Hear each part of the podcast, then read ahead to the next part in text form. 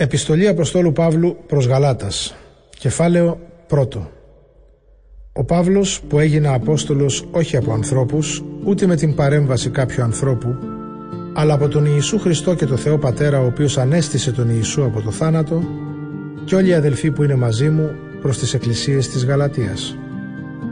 Ευχόμαστε να είναι μαζί σας η χάρη και η ειρήνη του Θεού Πατέρα μας και του Κυρίου μας Ιησού Χριστού.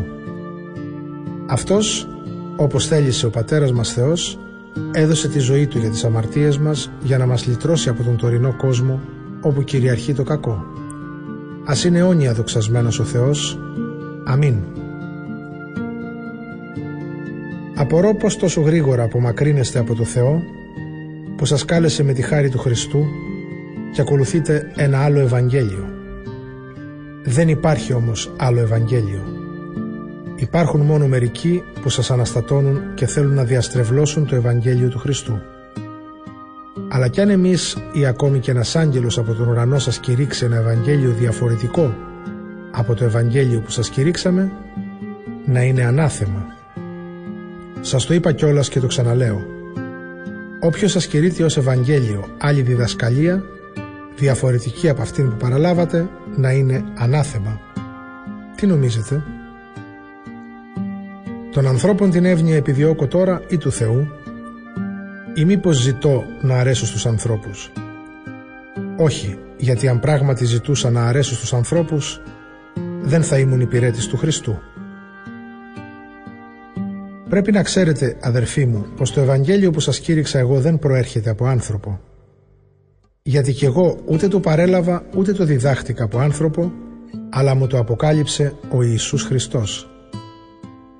Ασφαλώς έχετε ακούσει για τη διαγωγή μου όσον καιρό ανήκα στην Ιουδαϊκή θρησκεία ότι καταδίωκα με πάθος την Εκκλησία του Θεού και προσπαθούσα να την εξαφανίσω.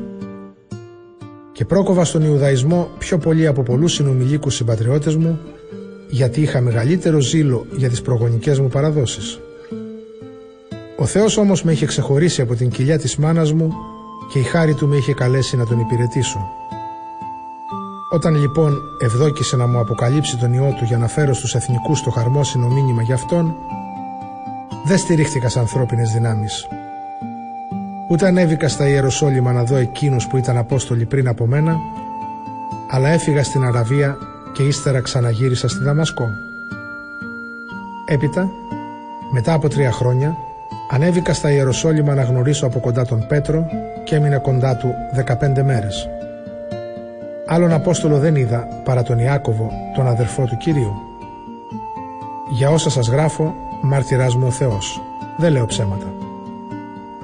Έπειτα ήρθα στην περιοχή της Συρίας και της Κιλικίας. Προσωπικά ήμουν άγνωστος στις εκκλησίες του Χριστού που βρίσκονται στην Ιουδαία. Άκουγαν μόνο πως αυτός που κάποτε μας καταδίωκε, τώρα κηρύττει την πίστη που άλλοτε προσπαθούσε να εξαφανίσει. Και δόξαζαν το Θεό για την αλλαγή μου.